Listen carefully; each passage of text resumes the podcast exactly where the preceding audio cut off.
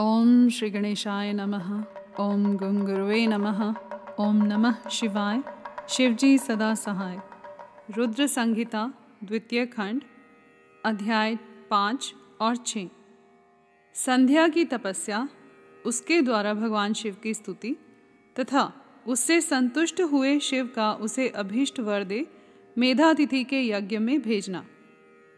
ब्रह्मा जी कहते हैं मेरे पुत्रों में श्रेष्ठ महाप्राज्ञ नारद, तपस्या के नियम का उपदेश दे जब वशिष्ठ जी अपने घर चले गए, तब तब के उस विधान को समझकर संध्या मन ही मन बहुत प्रसन्न हुई। फिर तो वह सानंद मन से तपस्विनी के योग्य वेश बनाकर बृहल लोहित सरोवर के तट पर ही तपस्या करने लगी। वशिष्ठ जी ने तपस्या के लिए जिस मंत्र को साधन बताया था उसी से उत्तम भक्ति भाव के साथ वह भगवान शंकर की आराधना करने लगी। उसने भगवान शिव में अपने चित्त को लगा दिया और एकाग्र मन से वह बड़ी भारी तपस्या करने लगी। उस तपस्या में लगे हुए उसके चार युग व्यतीत हो गए। तब भगवान शिव उसकी तपस्या से संतुष्ट हो बड़े प्रसन्न हुए तथा बाहर भीतर और आकाश में अपने स्वरूप का दर्शन कराकर जिस रूप का वह चिंतन करती थी, उसी रूप से उसकी आँखों के सामने प्रकट हो गई उसने मन से जिनका चिंतन किया था, उन्हीं प्रभु शंकर को अपने सामने खड़ा देख, वह अत्यंत आनंद में निमग्न हो गई। भगवान का मुखारविंद बड़ा प्रसन्न दिखाई देता था। उनके स्वरूप से शांति बरस रही थी। वह सहसा भयभीत हो सोचने लगी कि मैं भगवान हर से क्या कहूँ? किस तरह इनकी स्तुति करूँ? इसी चिंता में पड़कर उसने अपने दोनों नेत्र बंद कर लिए। नेत्र बंद कर लेने पर भगवान शिव ने उसके हृदय में प्रवेश करके उसे दिव्य ज्ञान दिया, दिव्य वाणी और दिव्य दृष्टि प्रदान की। जब उसे दिव्य ज्ञान, दिव्य दृष्टि और दिव्य वाणी प्राप्त हो गई, तब वह कठिनाई से ज्ञात होने वाले जगदीश्वर शिव को प्रत्यक्ष देखकर उनकी स्तुति करने लगी। संध्या बोली, जो निराकार और परम ज्ञान गम्य हैं, जो न तो स्थूल हैं, न सूक्ष्म हैं और न उच्च ही हैं तथा जिनके स्वरूप का योगी जन अपने हृदय के भीतर चिंतन करते हैं, उन्हीं लोक श्रेष्ठा आप भगवान शिव को नमस्कार है, जिन्हें शर्व कहते हैं, जो शांत स्वरूप, निर्मल, निर्विकार और ज्ञान गम्य हैं, जो अपने ही प्रकाश में स्थित हो प्रकाशित होते हैं, जिनमें विकार का अत्यंत अभाव है, जो आकाश मार्ग की भांति निर्गुण, निराकार बताए गए हैं, तथा जिनका रूप अज्ञानांधकार मार्ग से सर्वथा परे है उन नित्य प्रसन्न आप भगवान शिव को मैं प्रणाम करती हूँ, जिनका रूप एक, अद्वितीय, शुद्ध, बिना माया के प्रकाशमान, सच्चिदानंदमय, सहज निर्विकार, नित्यानंदमय, सत्य, ऐश्वर्य से युक्त, प्रसन्न तथा लक्ष्मी को देने वाला है, उन आप भगवान शिव को नमस्कार है। जिनके स्वरूप की ज्ञान रूप से ही उद्भावना की जा सकती है जो इस जगत से सर्वथा भिन्न है एवं सत्व प्रधान ध्यान के योग्य, आत्मस्वरूप, सारभूत, सबको पार लगाने वाले तथा पवित्र वस्तुओं में भी परम पवित्र हैं, उन आप महेश्वर को मेरा नमस्कार है। आपका जो स्वरूप शुद्ध, मनोहर रत्न में आभूषणों से विभूषित तथा स्वच्छ कर्पूर के समान गौर वर्ण है, जिसने अपने हाथों में वर, अभय, शूल और मुंड धारण कर रखा है, उस दिव्य, चिन्मय, सगुण, साकार विग्रह से सुशोभित, आप योग युक्त भगवान शिव को नमस्कार है। आकाश, पृथ्वी, दिशाएँ, जल, तेज तथा काल, ये जिनके रूप हैं, उन आप परमेश्वर को नमस्कार है। प्रधान और पुरुष जिनके शरीर से प्रकट हुए हैं, अर्थात वे दोनों जिनके शरीर हैं, इसीलिए जिनका यथार्थ रूप अव्यक्त है उन भगवान शंकर को बारंबार नमस्कार है, जो ब्रह्मा होकर जगत की सृष्टि करते हैं, जो विष्णु होकर संसार का पालन करते हैं, तथा जो रुद्र होकर अंत में इस सृष्टि का संहार करेंगे, उन्हीं आप भगवान सदाशिव को बारंबार नमस्कार है। जो कारण के भी कारण हैं, दिव्य, अमृत रूप, ज्ञान तथा अणिमा आदि ऐश्वर्य प्रदान करने वाले हैं, समस्त लोकांतरों का वैभव देने वाले हैं स्वयं प्रकाश रूप हैं तथा प्रकृति से भी परे हैं। उन परमेश्वर शिव को नमस्कार है नमस्कार है। यह जगत जिनसे भिन्न नहीं कहा जाता, जिनके चरणों से पृथ्वी तथा अन्य अन्य अंगों से संपूर्ण दिशाएँ, सूर्य, चंद्रमा, कामदेव एवं अन्य देवता प्रकट हुए हैं और जिनकी नाभि से अंतरिक्ष का आविर्भाव हुआ है, उन्हीं आप भगवान शंभु को मेरा नमस्कार है। प्रभु आप ही सबसे उत्कृष्ट परमात्मा हैं। आप ही नाना प्रकार की विद्याएँ हैं। आप ही हर हैं संहार करता हैं। आप ही सद्ब्रह्म तथा पर ब्रह्म हैं।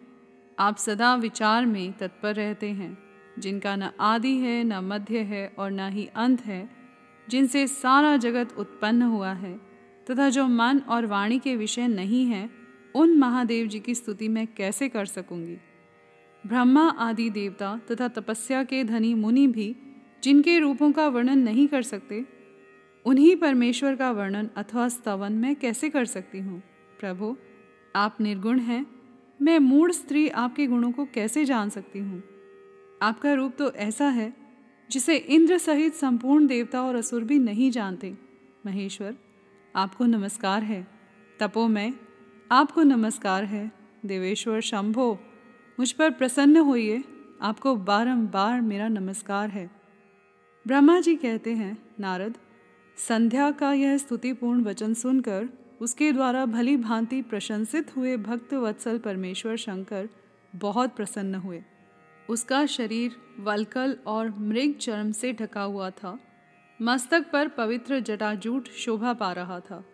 उस समय पाले के मारे हुए कमल के समान उसके कुंभलाए हुए मुँह को देखकर भगवान हर दया से द्रवित हो उससे इस प्रकार बोले, महेश्वर ने कहा, भद्रे, मैं तुम्हारी इस उत्तम तपस्या से बहुत प्रसन्न हूँ। शुद्ध बुद्धि वाली देवी, तुम्हारे इस तवन से भी मुझे बड़ा संतोष प्राप्त हुआ है। अतः इस समय अपनी इच्छा के अनुसार कोई वर मांगो। जिस वर से तुम्हें प्रयोजन हो तथा जो तुम्हारे मन में हो उसे मैं यहाँ अवश्य पूर्ण करूँगा। तुम्हारा कल्याण हो। मैं तुम्हारे व्रत नियम से बहुत प्रसन्न हूँ। प्रसन्न चित महेश्वर का यह वचन सुनकर अत्यंत हर्ष से भरी हुई संध्या उन्हें बारंबार प्रणाम करके बोली, महेश्वर, यदि आप मुझे प्रसन्नतापूर्वक वर देना चाहते हैं, यदि मैं वर पाने के योग्य हूँ, यदि पाप से शुद्ध हो गई हूँ, तथा देव, यदि इस समय आप मेरी तपस्या से प्रसन्न हैं तो मेरा मांगा हुआ यह पहला वर सफल करें। देवेश्वर, इस आकाश में, पृथ्वी आदि किसी भी स्थान में जो प्राणी हैं, वे सब के सब जन्म लेते ही काम भाव से युक्त न हो जाएँ। नाथ, मेरी सकाम दृष्टि कहीं ना पड़े। मेरे जो पति हों, वे भी मेरे अत्यंत सुहृद हों। पति के अतिरिक्त जो भी पुरुष मुझे सकाम भाव से देखे, उसके पुरुषत्व का नाश हो जाए, वह तत्काल नपुंसक हो जाए। निष्पाप संध्या का यह वचन सुनकर प्रसन्न हुए भक्त वत्सल भगवान शंकर ने कहा, देवी संध्य, सुनो, भद्रे, तुमने जो जो वर मांगा है, वह सब तुम्हारी तपस्या से संतुष्ट होकर मैंने दे दिया। प्राणियों के जीवन में मुख्यतः चार अवस्थाएँ होती हैं। पहली शैशवावस्था, दूसरी कौमारावस्था, तीसरी यौवनावस्था और चौथी वृद्धावस्था। तीसरी अवस्था प्राप्त होने पर देहधारी जीव काम भाव से युक्त होंगे। कहीं कहीं दूसरी अवस्था के अंतिम भाग में ही प्राणी सकाम हो जाएँगे। तुम्हारी तपस्या के प्रभाव से मैंने जगत में सकाम भाव के उदय की यह मर्यादा स्थापित कर दी है, जिससे देहधारी जीव जन्म लेते ही काम सख्त न हो जाएँ। तुम भी इस लोक में वैसे दिव्य सती भाव को प्राप्त करो, जैसा तीनों लोकों में दूसरी किसी स्त्री के लिए संभव नहीं होगा। पाणी ग्रहण करने वाले पति के सिवा जो कोई भी पुरुष सकाम होकर तुम्हारी ओर देखेगा, वह तत्काल नपुंसक होकर दुर्बलता को प्राप्त हो जाएगा। तुम्हारे पति महान तपस्वी तथा दिव्य रूप से संपन्न एक महाभाग महर्षि होंगे, जो तुम्हारे साथ सात कल्पों तक जीवित रहेंगे। तुमने मुझसे जो जो वर मांगे थे, वे सब मैंने पूर्ण कर दिए। अब मैं तुमसे दूसरी बात कहूँगा, जो पूर्व जन्म से संबंध रखती है। तुमने पहले से ही यह प्रतिज्ञा कर रखी थी कि मैं अग्नि में अपने शरीर को त्याग दूँगी। उस प्रतिज्ञा को सफल करने के लिए मैं तुम्हें एक उपाय बताता हूँ, उसे निसंदेह करो। मुनीश्वर, मेघातिथि का एक यज्ञ चल रहा है, जो बारह वर्षों तक चालू रहने वाला है। उसमें अग्नि पूर्णतया प्रज्वलित है। तुम बिना विलंब किए उसी अग्नि में अपने शरीर का उत्सर्ग कर दो। इसी पर्वत की उपत्यका में चंद्रभागा नदी के तट पर तापसाश्रम में मुनिवर मेधातिथि महायज्ञ का अनुष्ठान करते हैं। तुम स्वच्छंदता पूर्वक वहाँ जाओ। मुनि तुम्हें वहाँ देख नहीं सकेंगे।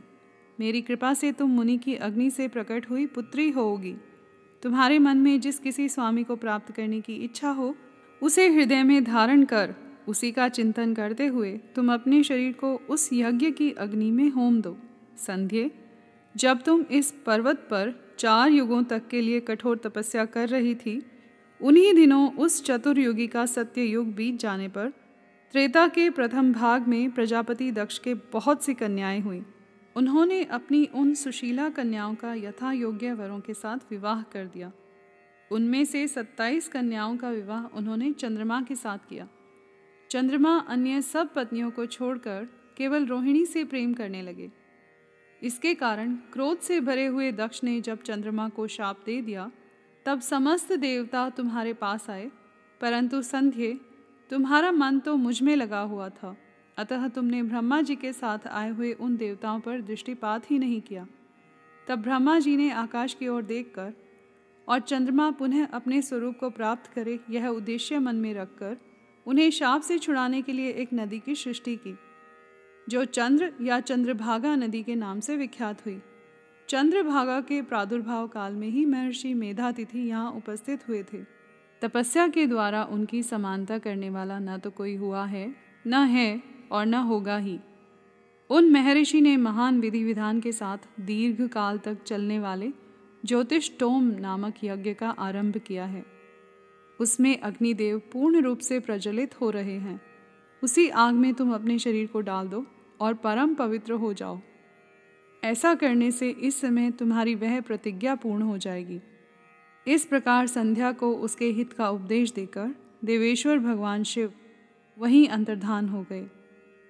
यहाँ पर अध्याय पाँच और छः समाप्त हुए।